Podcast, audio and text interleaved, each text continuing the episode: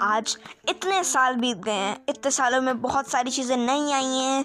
बहुत कुछ बदला है, पर एक चीज़ जो शायद नहीं बदली है, और शायद कल भी नहीं बदलेगी, और वो है हम इंसानों की फितरत। हम कल भी वैसे ही थे, हम आज भी वैसे ही हैं। हम आज भी अपने आप को दूसरों से कंपेयर करते हैं, सारे नेगेटिव पॉइंट्स अपने बारे में गैदर करते हैं, अपने दिमाग में अपनी एक लूज़र सी इमेज बना लेते हैं, और बस कोसते रहते हैं। किस्मत को, भगवान को इवन अपने आप को भी। बट यार कंपैरिजन करने से ना कुछ फ़र्क नहीं होता है। बस नेगेटिविटी स्प्रेड होती है। तो आज इसी बेस पर हम आपको एक स्टोरी सुनाने जा रहे हैं, जिसका नाम है हु इज़ हैप्पी तो चलिए शुरुआत करते हैं। एक बार एक ऋषि मुनि जंगल से जा रहे होते हैं। वो देखते हैं कि उनके मुँह पे एक पानी की बूंद आती है। तो वो ऊपर देखते हैं कि बारिश तो हो नहीं रही। तो पानी की बूंद कहाँ से आई? वो देखते हैं कि पेड़ पे एक कौवा बैठा है जो कि रो रहा है। तो वो कौवे से पूछते हैं कि, कौवा भाई, तुम्हें क्या हुआ? तुम क्यों रो रहे हो? क्या तकलीफ़ है? तो वो कहता है मतलब आप देखो भगवान ने मुझे कैसा बनाया है। काला रंग दिया है मेरे को, काला, कोई पसंद नहीं करता है मेरे को। लोग ऐसे छू छू करके उड़ा देते हैं मेरे को। मतलब मुझे कोई खाना भी नहीं देता है, बस श्राद्ध पे बुलाते हैं वो भी झूठा खाने के लिए। आपने कभी देखा है किसी को कगुआ पालते हुए? ऋषि मुनि कहता है, बात तो सही कह रहा है। ये तो वो कहता है अच्छा बताओ, तुम्हें क्या बनना है? अगर मैं तुमको एक मौका दूँ कुछ और बनने का तो तुम्हें क्या बनना है? तो वो कहता है, आप मुझे हंस बना दो। तो वो कहता है, हंस क्यों? कहता है, देखो ना, उसका कितना सुनहरा सा रंग है।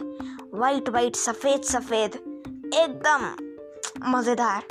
कहता है अच्छा? कहता चलो, मैं तुम्हें हंस तो बना दूँगा, पर एक बार एक काम करो मेरा, एक शर्त है मेरी, ठीक है? तो वो कहता है, क्या शर्त है आपकी? तो वो कहते, तुम हंस के पास जाओ और उससे पूछो कि क्या वो खुश है या उससे भी कुछ और बनना है? तो वो कहता है, ठीक है, ये तो मैं भी चुटकियों में काम करके आता हूँ। वो हंस के पास जाता है, हंस से कहता है, हंस हंस, तुम तो बहुत खुश हो ना? तुम्हारा इतना सुनहरा रंग है, लोग तुम्हारी फ़ोटो भी खींचते हैं। तो वो कहता है, कौन बोला? वो कहता है, तुम खुश नहीं हो? कहता है, नहीं मतलब देखो ना, भगवान ने कैसा कलर दिया है मेरे को वाइट मतलब वाइट कोई कलर होता है? कलरलेस एकदम। पता नहीं चलता कि जब लोग मेरी फ़ोटो खींच रहे होते हैं, पानी में पानी के खींच रहे हैं कि मेरी खींच रहे हैं? मतलब छोड़ यार। तो कहता है अच्छा एक काम करो, मेरे साथ ना ऋषि मुनि के पास चलो। तो वो ऋषि के पास जाते हैं। तो ऋषि हंस से पूछता है अच्छा हंस, तुम्हें क्या बनना है? हंस कहता है, मेरे को ना तोता बनना है। कहता है, तोता बनना है? कहता ठीक है, तुम दोनों को तोता बना दूँगा, पर एक काम करो, तोते के पास जाओ और उससे पूछो कि वो खुश है दोनों भागे भागे तोते के पास जाते हैं। चलो, तोतों का ना एक, तोते का एक पेड़ होता है जिसपे काफ़ी सारे तोते बैठते हैं। तो वो चार चक्कर लगाते हैं, उसके बाद उन्हें तोता फाइनली दिख जाता है। वो तोते से पूछते हैं, तोता भाई तोता भाई, तुम तो खुश हो गए ना? तुम्हें इतना अच्छा कलर दिया है भगवान ने। तो वो कहते कौन खुश है? वो कहते तुमको ना मेरे को ढूँढने में चार चक्कर लग गए इस पेड़ कर एंड मेरे को ग्रीन कलर कोई देता है क्या? पेड़ का कलर भी ग्रीन मैं भी ग्रीन मतलब क्या? तो वो कहता है अच्छा पर तुम्हें तो लोग मिट्टू मिट्टू बुलाते हैं, तुम्हें घर लेके जाते हैं। कहते हैं मिट्टू मिट्टू क्या बुलाते हैं? मतलब ऐसा, एक, नहीं, एक बात बताओ कि ऐसा कौन सी ज़िंदगी आप पिंजरे में बंद होके कह रहे हो? तो कहते हैं अच्छा तुम भी खुश नहीं हो? कहते चलो, ऋषि के पास चलते तीनों ऋषि के पास भागे भागे जाते हैं। तो अब ऋषि तोते से पूछते तो तुम्हें क्या बनना है? तोता कहता है, मेरे को ना मोर बना दो, इतना प्यारा कलर है उसका। वो कहता है अच्छा ठीक है एक काम करो एक शर्त है मेरी तोते आ, मोर से पूछ के आओ कि मोर खुश है या उसे भी कुछ और बनना है। तीनों भागे भागे मोर के पास जाते हैं मोर से पूछते हैं मोर भाई मोर भाई तुम तो बहुत खुश हो गए ना? तो मोर कहते हैं कौन बोला? कौन अफवाह फैला रही है? कहता तुम भी खुश नहीं हो? कहते है नहीं। कहता है, क्यों इतना प्यारा कलर दिया है तुम्हें, भगवान ने, है? लोग तुम्हारी फ़ोटो खींचते जब तुम बारिश में नाचते हो, एक एक झलक के लिए तरस जाते हैं लोग। तो वो कहता है, तुम्हें आवाज़ सुन रहे हो?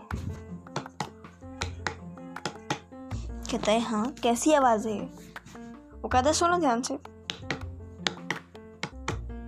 कहता है, शिकारी की आवाज़ है अभी मेरे एक दोस्त को बहरेमी से मारा, उसके सारे पंख नोच लिए गए हैं। और अब वो पंख देश भर बेचे जाएँगे।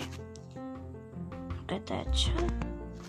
कहता है, अभी तो मेरे को पता भी नहीं है कि अगले एक घंटे तक मैं ज़िंदा रहूँगा भी या मुझे भी मार दिया जाएगा।